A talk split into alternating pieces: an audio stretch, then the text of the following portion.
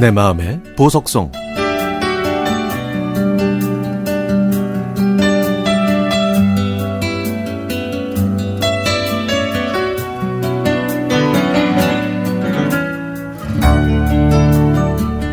얼마 전부터 제 일을 시작한 저는 요즘 점심을 먹고 나서 산책 삼아 회사 앞을 걸어 다니기 시작했습니다.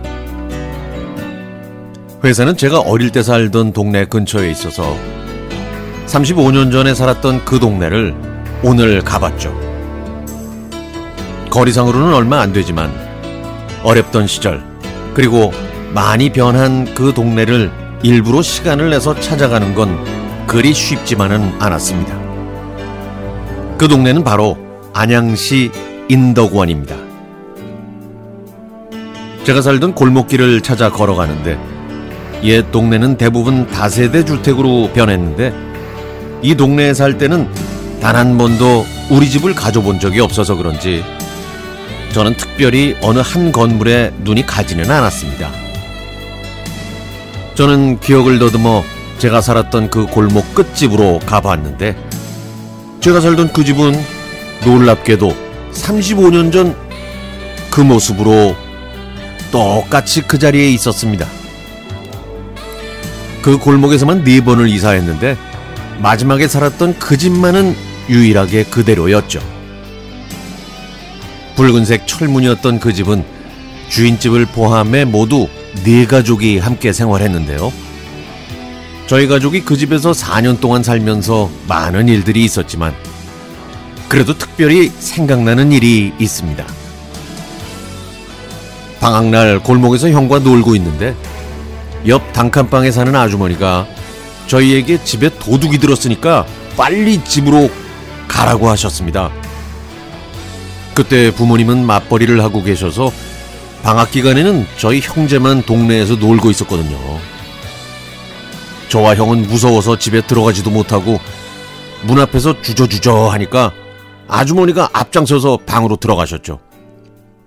방문을 열자 누가 뒤졌는지 서랍문이 다 열려 있었고 그 안은 난장판이 되어 있었습니다.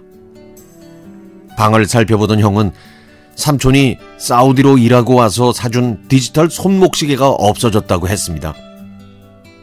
그래서 아주머니는 저한테 동네에 있는 방직 공장에 가서 빨리 엄마를 모셔오라고 하셨죠. 제가 집을 나서려는데 형이 갑자기 어디론가 뛰어가는 겁니다. 제가 어딜 가냐고 외쳤지만 형은 뒤도 돌아보지 않고 후다닥 멀어져 갔죠. 한참 후에 어머니가 오셔서는 상황을 대충 정리하고 확인한 결과 없어진 거는 거의 없다고 하셨고 파출소에 신고도 하지 않았습니다. 하지만 저녁이 되도록 돌아오지 않는 형 때문에 또 다른 걱정이 생겼죠. 다행히 형은 밤늦게 축 처진 모습으로 집에 들어왔는데요.